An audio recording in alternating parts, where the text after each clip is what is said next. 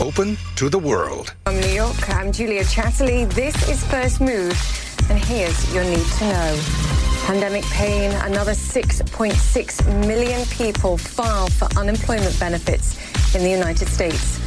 Continued improvement, the latest on the health of the UK Prime Minister Boris Johnson and pandemic privacy. We speak to the CFO of conference app Zoom about their new protections. It's Thursday. Let's make a move.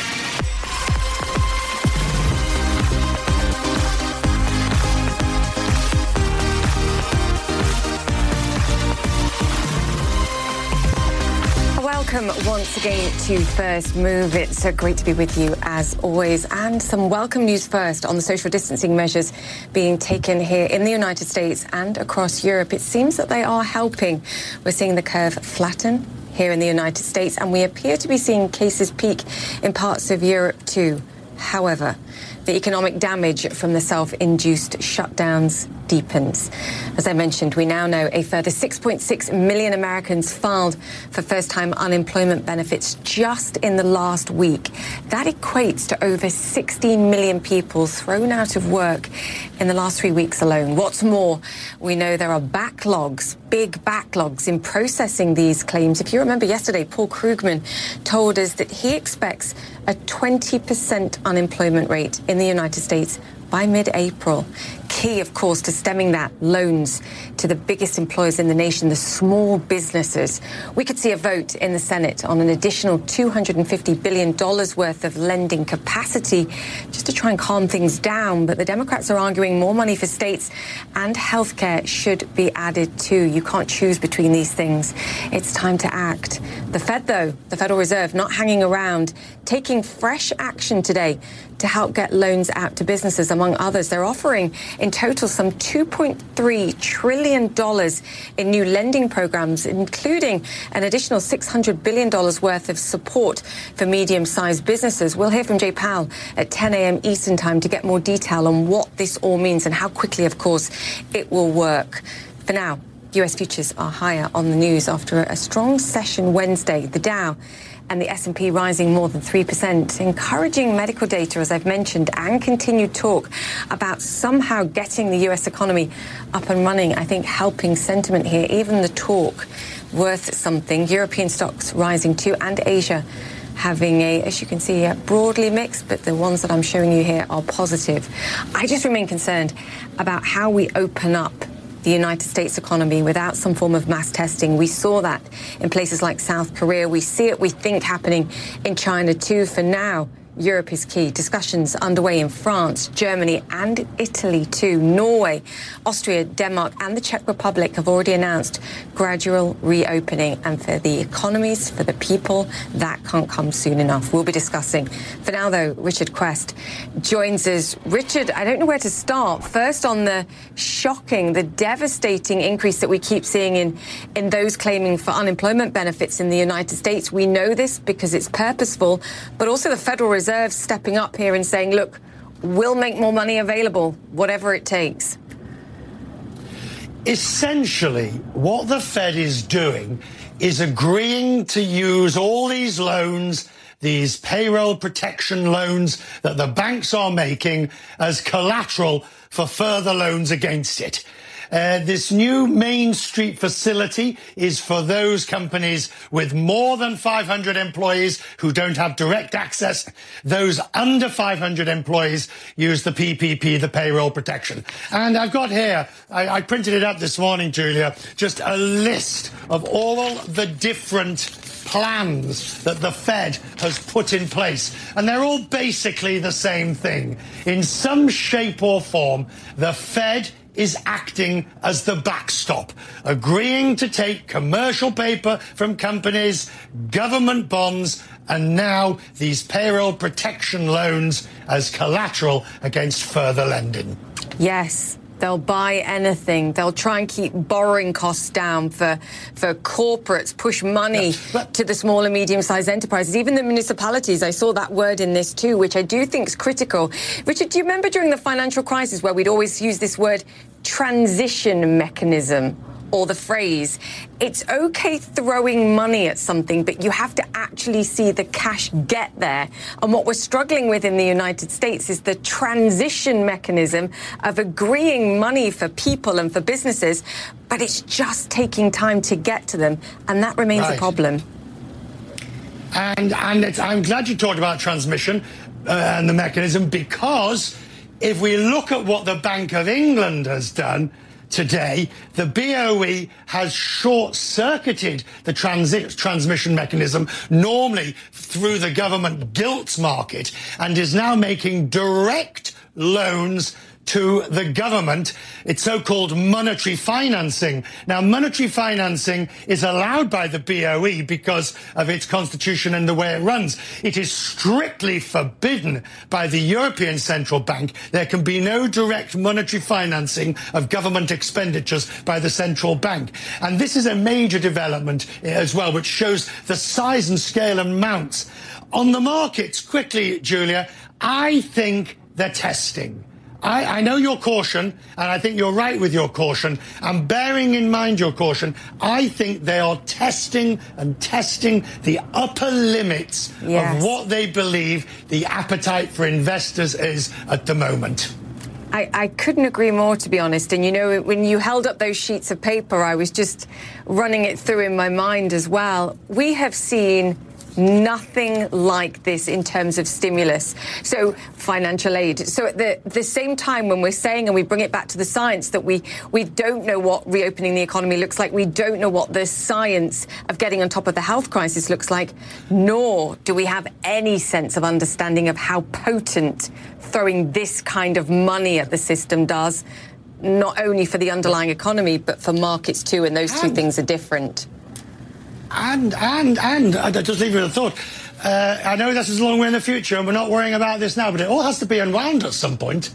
I mean, you know, 2021, all of this has to be unwound. Please, God, we get to the position where we have to unwind. Let me leave you with that. Please, God, we get to that position. Yeah, higher taxes. We still haven't unwound what we did during the financial crisis, oh. Richard. Who knows where this ends? Thank you so much for that. Great discussion, as Thank always. You. Richard Quest. Now, as the US faces up to an employment catastrophe, another crisis, a jobs crisis, Spain one of those nations also looking to try and get its country restarted. The Prime Minister, Pedro Sanchez, says the pandemic's peak has been reached and the country will soon start de escalating lockdown measures. Scott McLean is in Madrid and joins us now. Scott, when I look at Europe, no country more than Spain needs to protect its economy and get restarted, however that looks like. But what does that actually mean in practice for Spain? Sure. So one of the things that Spain has been pushing for is a pan-European solution to their economic problems, which have been deep and will likely be long-lasting. This is a country that had 13% unemployment even before the coronavirus came along. So today, uh, the group of 19 finance ministers that that use the of the countries that use the euro will be meeting today to try to hash out some kind of a solution on European stimulus to the to the coronavirus. On a basic level, the divide has been north-south. Countries like Germany and Holland versus countries like Italy and Spain. Germany and Holland not wanting to take on debt from less affluent countries like Italy or Spain. Spain, though, uh, really wanting things to be done in unison. Originally pushing for Europe to issue debt. So so-called Corona bonds, which have been a non-starter for the Germans. But uh, the Prime Minister Pedro Sanchez has really been on a, a lobbying campaign, writing in in uh, ten European newspapers just a couple of days ago that look, you need some cohesion, otherwise it will threaten the viability or will badly damage this European project. The Spanish foreign minister went even further than that telling a French newspaper that either Europe will kill the coronavirus or the coronavirus will kill Europe. Wow. What a potent statement. But Scott, you know, I, I've spent a lot of time in Spain. I've been in Madrid many times. I'm just looking at the street and I recognize it behind you and it's it's utterly empty. And as much as the conversation in Spain is about, look, how are we going to restart? What I'm seeing behind you is is a capital city that remains on significant shutdown measures and will continue to be like that for the next month, I believe. What does restart look like? Are they giving us any detail? Yeah, it's a great question. You know, I've, I've spoken to friends in the United States or or in uh, in the UK who's you know have a very different idea of lockdown. Here, it means something quite different. As you can see, this is one of the main shopping streets uh, in Madrid. Uh, we're just steps away from the the physical center of the city, and there's almost nobody here. People are only allowed out of their homes to go to work and only if they are essential workers or to go to the grocery store or the pharmacy or to get essential supplies. And so today, uh, the Spanish Parliament is voting. Actually, probably as we speak, they're they're very likely voting on whether to extend the state of emergency until April 26th. That is likely to pass. But the government is promising that non-essential workers, which who have had to stay home for about the last two weeks or so, will be allowed to go back to their jobs beginning on Monday. This applies to industries like construction and manufacturing but does not apply to restaurants and bars. So this scene is going to stay as it is for quite some time. In terms of where we are in, in the death toll and the numbers you mentioned, the prime minister said that this country has reached its peak and now it's sort of on the decline. It's managed to flatten the curve. And that seems to be true. The number of deaths was almost 700, but the number of new active cases or the increase in active cases, I should say, was less than a thousand for the last two days. That's the first time that's happened in almost a month. But Julia, there are some real questions about the accuracy of the numbers here in Spain. A CNN analysis done by my colleagues and I uh, showed that there were 3,000 plus deaths more than average compared to last year in the last half of the month of March that were not attributed to the coronavirus. And so the true number of deaths is likely much higher. Case in point, the uh, the regional government of Madrid says that thousands of people have died in nursing homes who had coronavirus symptoms but were never actually tested and thus were not added to the official tally. For its part, though, the Spanish government says, look, it counts anyone as a coronavirus death if they tested positive for the virus. That, they say, is in line with European and WHO guidelines. Yeah, it's just worrying, isn't it? We really are at the beginning of this. Scott, great to have you with us. Scott McLean there. Stay safe. All right, the British Prime Minister is in good spirits and his condition is improving, says his spokesman. Boris Johnson spent a third night in intensive care fighting COVID 19 symptoms.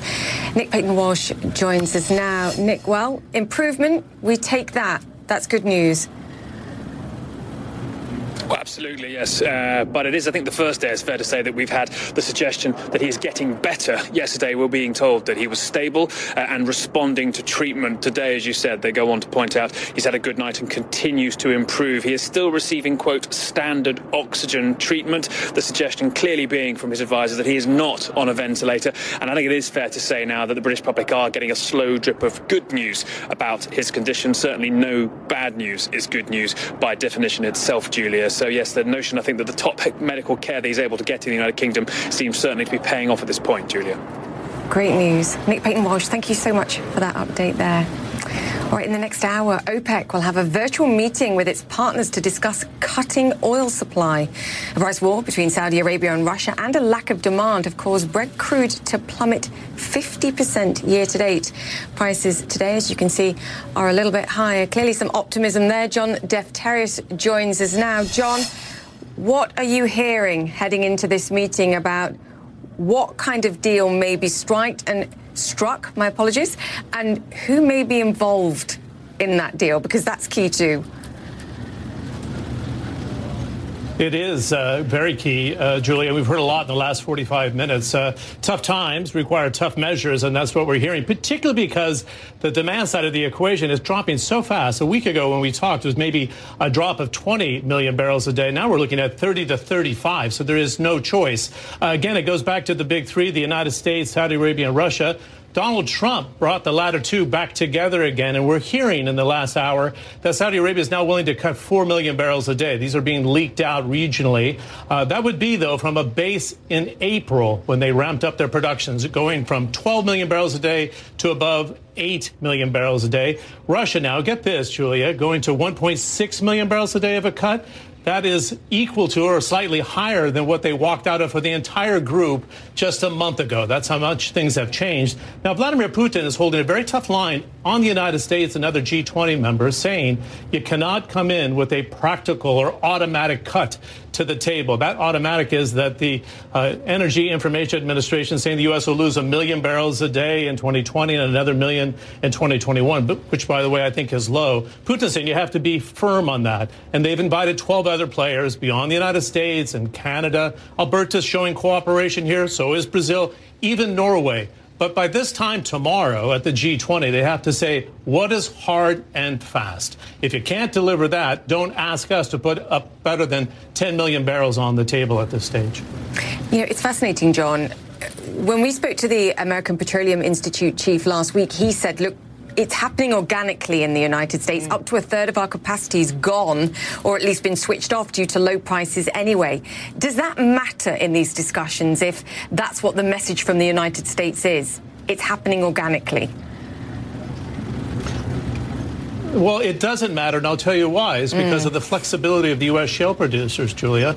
They can go on and go off, and they're owned by the majors by and large, all the acquisitions in the last 18 uh, months. So it's interesting the narrative from Donald Trump now when it comes to OPEC. He hated him before and says that has now broken. And we know the threshold pain here.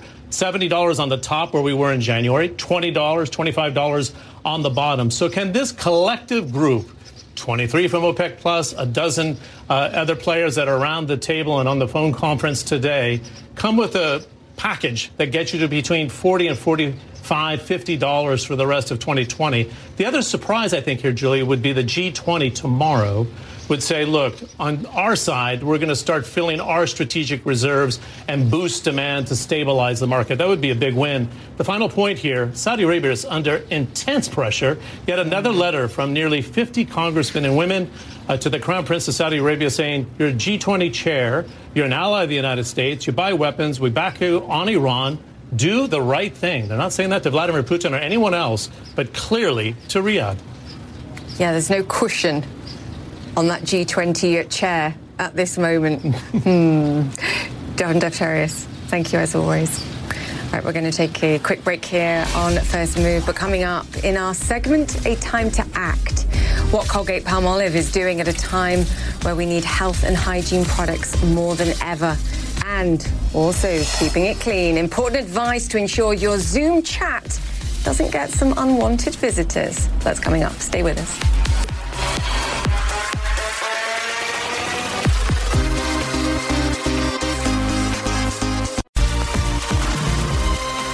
To First Move. And what an extraordinary hour it's been for markets. US futures have turned higher after the US Federal Reserve announced yet another whatever it takes moments, announcing some further $2.3 trillion in new support programs. That includes a $600 billion amount in fresh help for small and medium sized enterprises and aid to state and local governments too, just simply to help them lower borrowing costs. Fed Chair Jay Powell is set to talk more about all of this at the top of the hour. But as you can see, US futures certainly reacting to that. Also, before the bell, the US announcing that a further 6.6 million Americans filed for first time jobless benefits. That's more than 16 million people doing so since the crisis began. It's in the space of three weeks. Today's numbers coming in at close to analysts' worst estimates and probably understates the number of people that are trying to ask for support here. Joining us now, Jason Furman, Professor of uh, Practice of Economic Policy at Harvard University. He's also a former chair of the White House Council of Economic Advisers and was one of the first to suggest making direct payments to those in need. Jason, fantastic to have you on the show once again. First, I just want to get your assessment of what we're seeing here in terms of the, the sheer scale of people that are claiming unemployment benefits. Not a surprise to many, but these are shocking absolute numbers. Yeah, these are shocking numbers. And in one sense, it confirms what we didn't need economic data to even know, which is that much of the economy is being shut down. It's being shut down on purpose to battle a virus. But there is a flip side to it. These are 17 million people that are going to be getting benefits. They're going to be getting an extra $600 a week. The criteria for those benefits have been loosened. And we don't know how many have been fired, which was a big problem, versus furloughed and will be rehired when the economy restarts. That's what we'll need to keep our eye on um, going forward. How much of this is temporary assistance versus a prolonged period of unemployment. I know it's putting you on the spot and desperately hard to gauge here, but that is such an important point. What's your gauge or estimate of, of what proportion perhaps will be scooped back up again very quickly if we can restart the economy uh, over the next couple of months? Yeah, I mean, I think you know, certainly at least 50%, mm. but that still means it's devastating. So instead of 17 million, it's 8 million people that are genuinely unemployed. So I think you're going to see a huge crunch in the economy. I mean, you're seeing it right now you're going to see then a partial bounce back in the economy as people get rehired, as business activity restarts. And then how far that partial bounce back goes to undo the crunch is so critical. You know, I think it might just be, you know, a bit more than half, which will leave us with a long slog ahead of us um, after that initial reopening period. How long do you think it takes on that point to, to get back to the point we were before this began? There's a risk here that we have a persistence problem with the number of people that are out of work. Yeah, I worry that it's a it's a five year period before we get our unemployment rate down. Um, it's hard to lower unemployment rates very quickly because to find a new job, to go out and find a new job, is tough and employers need to interview a bunch of people. You need to send resumes to a bunch of places, um, and that that's a tough process that takes time. So the rehiring people that'll be fine, but once you get past the rehiring phase, um, labor markets just take a long time to sort themselves out. Unfortunately. You made a great point as well about the fact that we have seen unemployment benefits extended. They've been expanded to gig economy workers, um, to self employed too, which I think is important in this country also. But we're seeing challenges getting money out to small and medium sized enterprises that people are struggling to even file for unemployment. The, the system was not built to cope with this volume of claims. Is there anything based on your experience and understanding that could be done to, to make this quicker? Yeah, I mean, I was frustrated with the um, unemployment insurance system before this in terms of it's been starved of administrative funding. It didn't function nearly as well as it should have before this. And this is a massive amount to cope with. Um, they have put a lot of administrative funding into unemployment insurance. It's going to take time for that to work through and hire the people they need to. But some states are transferring people from other departments into the unemployment insurance department. The small business lending program um, definitely got off to a rocky start. But on the other hand, this is a massive new government program that launched within two weeks. If they straighten these problems out in two weeks, it'll be you know one month to get the program up and running you know that that's miraculously fast so yeah. you know we need really really fast we're getting pretty fast. Should more money be added? If Congress can come we're to some agreement, should more money be added? Yeah, um, the small business program appears to be set to run out of money. Um, I, you know, I had some qualms about that program, but now that Congress has passed it, I think it should be funded. Um, states and localities was the biggest omission in the CARES Act. It paid for the emergency spending needs of states. The biggest problem is how are states going to pay for their teachers in September? We're going to want our children back in school. We're going to need teachers, and their tax revenue is down enormously. There's going to be huge state budget cuts, including in education, if we don't support them. So that's really important. Um, and then at some point, we're going to need to extend the assistance that we've already done because a lot of it um, expires over the summer, and our problems will not unfortunately, I don't think end over the summer. Yeah, extension and expansion. That's the takeaway I'm getting from this conversation. Jason, Plus fantastic states. to talk to you again. Jason Furman, we'll speak to you soon. Stay safe, sir. Okay, we're counting down to the market open. What a morning. News from the Federal Reserve. We're waiting for Jay Powell, of course. This is the reaction in futures and more devastating job losses in the United States, too. More to discuss. Stay with us.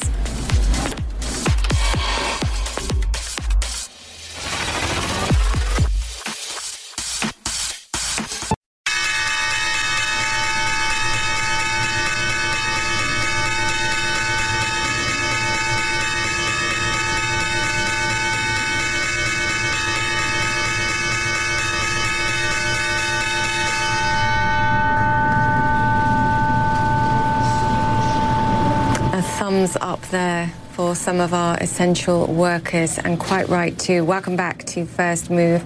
US stock markets are open for trading this Thursday, the last trading session of the week due to Good Friday observances. Two stocks are beginning the session with solid gains after more mammoth stimulus coming from the Federal Reserve. They announced fresh programs to help support the U.S. economy during this period of shutdown, announcing $2.3 trillion to be specific in new support, including fresh lending to small and medium sized businesses, as well as states and local governments, too, just trying to keep borrowing costs for these areas down. Also, this after yet another dire report on jobless claims filings in the United States. A further 6.6 million people filed last week. Christine Romans joins us now on this. Christine, never has support, I think, from the Federal Reserve been more desperately required here because once again, those filings for, for jobless claims, an astonishing number and probably underestimating the number of people that are asking for help here.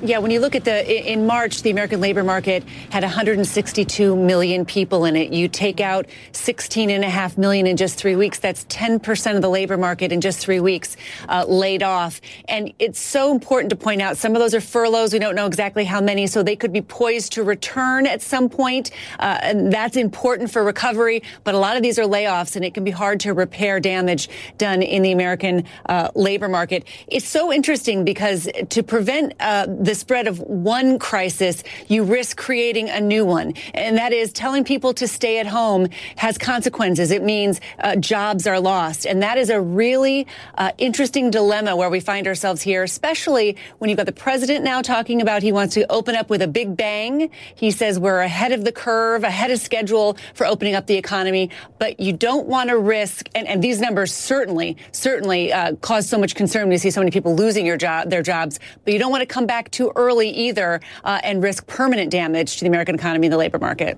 No, it's that delicate balancing act of protecting those that are being pressured as a result of the measures that we're taking to try and control the health crisis. We all hope it's a big bang. Christine, we hope right. that the economy can kick back in as soon as possible and, and people can get their jobs back.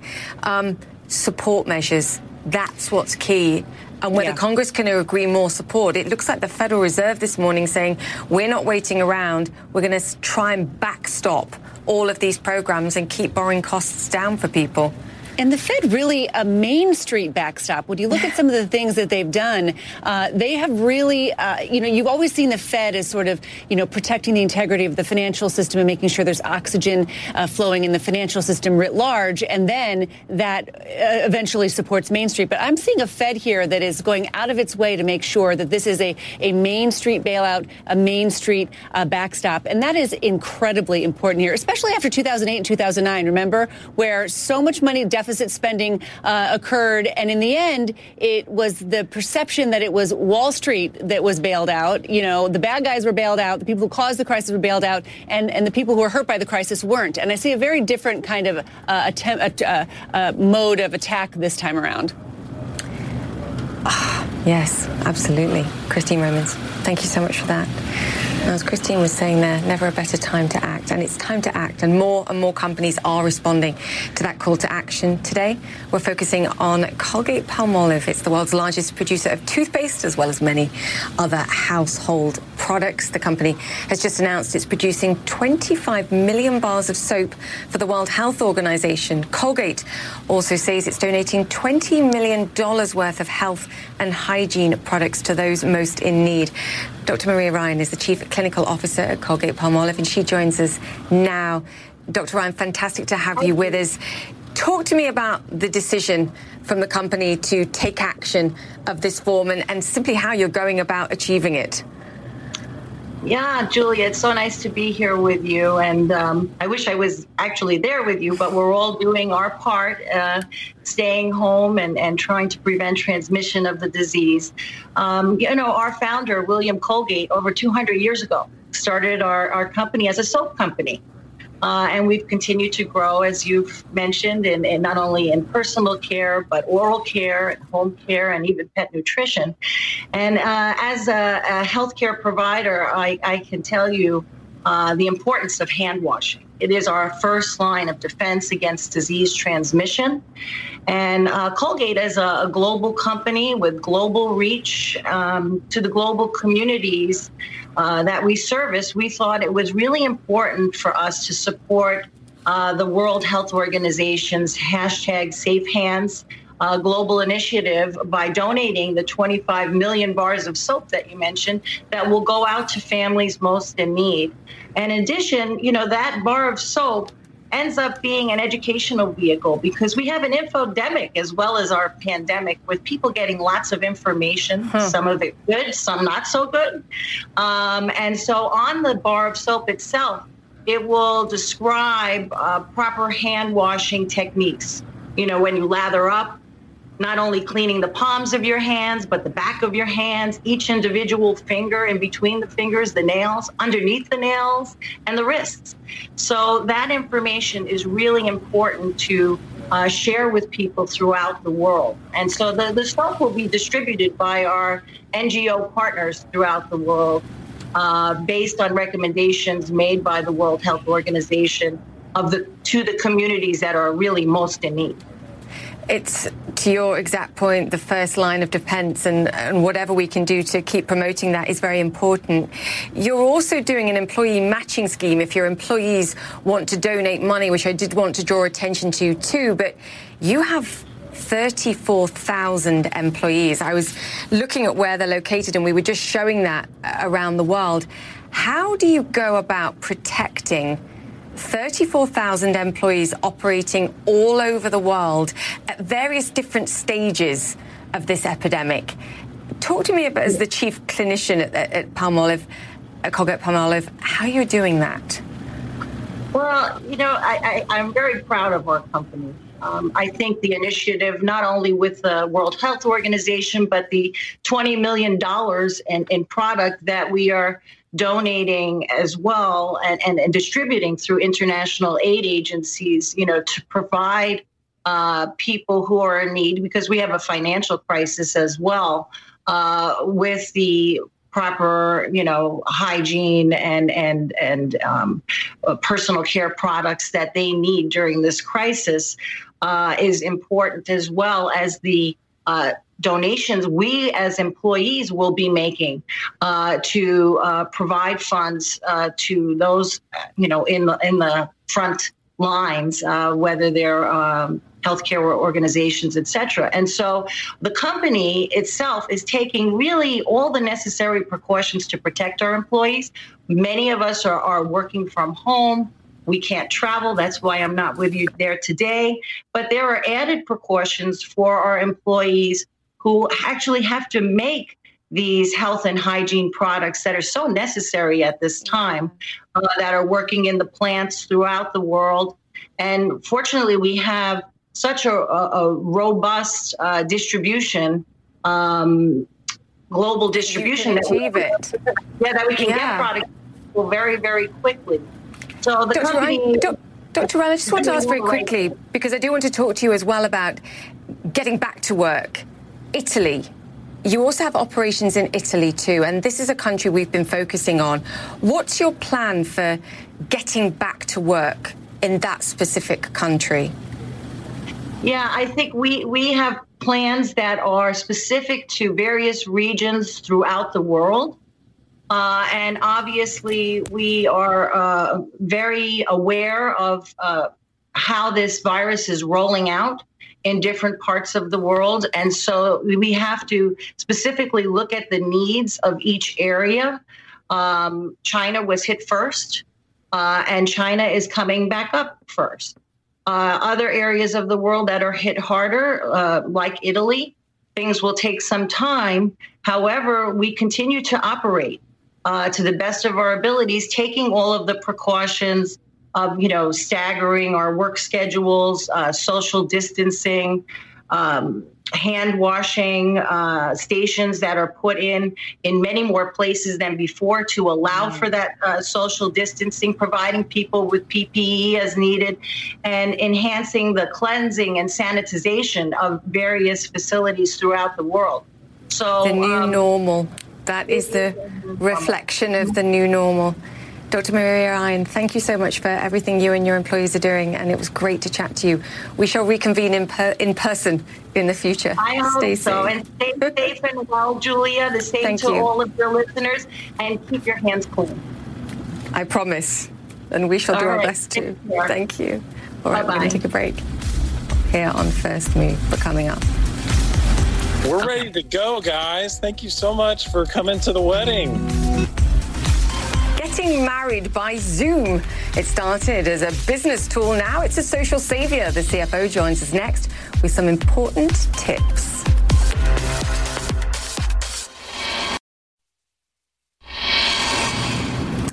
Whether it's serious business meetings, happy hours, classes, or even online weddings, the popularity of Zoom has, well, zoomed.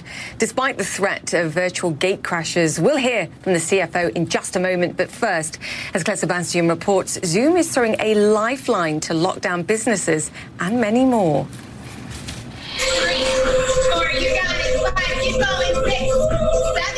Adapting to life under lockdown, one crunch at a time. For Jackie S. Quinton and Jeff Quinton, owners of two Pure Barre workout studios in New Jersey, this was the closest they could get to business as usual with the help of Zoom. I'm able to see all of the clients and kind of correct their form as if I were in the studio, but also our clients can see each other who they're typically used to taking class with. So it keeps that community vibe. On March 15th, they made the difficult decision to close their studios, one of which had only opened in January, just one day before New Jersey's governor made it mandatory. By 9:30 a.m. the next morning, they were up and running online. Revenue is limited, with customers now paying just half the usual monthly rate. They have applied for a small business loan. But these classes should make it easier to bounce back. So Zoom is definitely helping us um, retain clients mm-hmm. um, and re- retain some of the business that we have. The importance of keeping your brand relevant during this time is something Alana Horwich also discovered through Zoom. What's happening right now is little bubbles are forming around the garland. The cookbook author and cookery teacher started offering free cooking classes on Zoom several weeks ago as a good deed. It's raised my social media numbers. It's brought many people to my mailing list. It's increased my book sales. As huge swathes of the world's population has entered lockdown, Zoom went from 10 million users in December to more than 200 million in March. Its market value now dwarfing the major US airlines. And when so many businesses, schools, religious organisations, even a British government cabinet meeting all rely on the platform, security is critical. In the US, the FBI has warned about a rise in so called Zoom bombing, hackers dropping into meetings or school classes and displaying pornographic and or hate images and threatening language. The New York Department of Education even instructed its schools to move away from Zoom in favor of Microsoft Teams. We had some missteps over the past weeks and our intention is good. Now we learn lesson and we double down, triple down on privacy and security. Still, well, it took a global pandemic to make Zoom a household name. For some new customers, habits are forming. I can imagine that once we're out of quarantine, I imagine that I would build a profitable online cooking school so that I can teach from my home and reach people all over the world. Can you use a flavored olive oil? Uh, no, you may not. Next question. Sebastian, CNN, New York. Kelly Steckelberg is CFO of Zoom and joins us now. Kelly, I'm sure you were listening to that. You literally became all things to everyone in the space of a few months 10 million people to 200 million. Is that at the core of the challenges that you've had? You were overwhelmed in a very short space of time. Hi, Julia. Thanks for having me. I think really what it comes down to is Zoom was built originally to be an enterprise platform, and enterprises and organizations that historically have leveraged have IT organizations that help educate their users and do things like set privacy settings.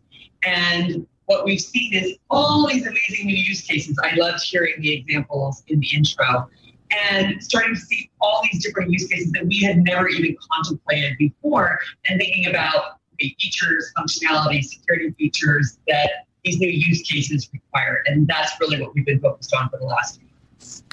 You know, it's interesting because I, I, saw your CEO say that many times too. It was always about businesses rather than about consumers, and you have to find a balance. But in the end, businesses surely care about, about privacy too.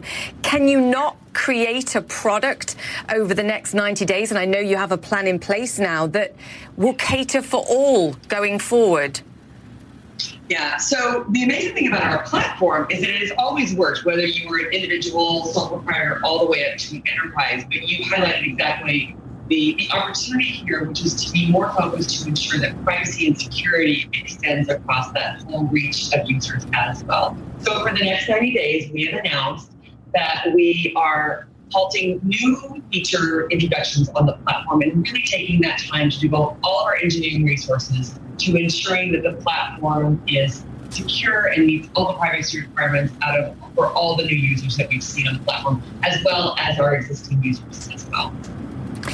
There's a, a, class action lawsuit over information given to Facebook. There were questions over end-to-end encryption. There was issues about information being uh, passed on to China or directed via China. Is all of that now fixed for, for all the millions of people that are watching this that use Zoom? Are they safe from any of those things? Yes. So the overlying message that I want to convey is absolutely Zoom is safe. You know, part of the expansion has been we have given it to schools. We are now providing Zoom for free for K through 12 schools. 85,000 schools are it in 20 countries around the globe, and we really focused on ensuring that we're keeping all of those students and their teachers safe. In terms of some of the specific items you addressed, so the Facebook SDK, um, we as soon as we became aware of that, we released and we released that night to remove the configuration that was allowing um, the transmission of any unnecessary data. Um, in terms of information going to China, we have removed. Um, we do have a data center in China, but there is no. Now it's changed so that there's no data that can be flowing from the U.S. to China. And then in terms of end-to-end encryption, um, we, we are 256 encrypted for meetings that are within our platform, and we're working on continuing to expand that encryption capability. So, to be very clear, China has no ability to spy on anybody having a conference via Zoom at this moment. That is absolutely true. No ability. Okay, we check that. Zoom bombing another topical subject of people butting in unexpectedly, in some cases graphic. You guys say, look, it's about privacy settings. Talk us through very briefly top tips. What do people need to do to prevent Zoom bombing? Yeah, okay, so there are some really simple and easy ways that everybody can use to keep their meetings secure and prevent unwanted guests. So, first and foremost, add a password to your meeting. Very simple to do that don't post your meetings IDs in social media. That will prevent unwanted attention from people that you don't want coming into your meetings. And last but not least, uh, limit the screen sharing capability to only the host. And that will also prevent disruption, even from invited guests into the meeting from taking over control of the meeting in an unwanted way. So there are ways to prevent Zoom bombing. You just have to follow the uh, the terms and conditions. The other thing I think that people are wondering here, and it's an investor question too, if we fast forward a year and we don't know what the end of this pandemic, this health pandemic looks like, do you think more businesses, more individuals will be communicating via Zoom and via other options too than there were prior to this? Can you hold on to many of the millions of people that have joined in the last month, two months? Absolutely. I think we heard an example of that in your intro package that small businesses are seeing ways to reach people around the globe that they never had the opportunity to do that for, as well as great human interest stories like grandmothers reading to their grandchildren across the country. And there's no reason why that should ever stop once we go back to more of a sense of normalcy. I think video communications is just being integrated into every aspect of our daily lives now, and Zoom is here to support that. Yeah, we're going to continue this conversation, no doubt. Um, great to have you with us today, and thank you so much for tackling all my questions. Kelly Steckelberg, CFO of Zoom, thank you so much for that. And I've tweeted out details of where you can find more important tips and advice at Jay Chatterley CNN, which helps you protect those Zoom conference calls and meetings. All right, coming up after the break, heroes who don't have to wear a cape. Just a Golden State Warriors jersey will do. Steph Curry lifts up some hard-pressed ICU nurses face to face. Next.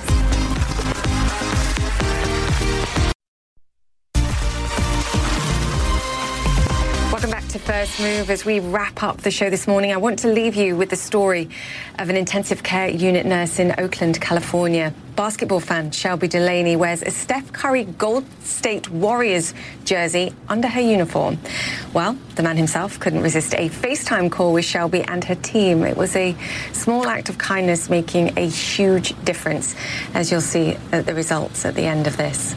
That's it from me. Stay safe, please, and we'll see you tomorrow. So thank you. I really appreciate you for everything you've done for me and for the entire Bay Area and for calling us today and taking the time. Absolutely. Thank you so much. I know you got some very important work to do. We do. we have, uh, you know, so many people praying for you, rooting for you. Um, and I know as things continue to go, um, hopefully everybody taking their responsibility, the person's responsibility to try to uh, end this thing quick, you know, sooner than later. But uh, thank you so much for what you're doing. That's Thank all I you. can say. Thank you for calling us. Thank you, everybody. All right, bye, Sid. Thank you so much. All right, appreciate you.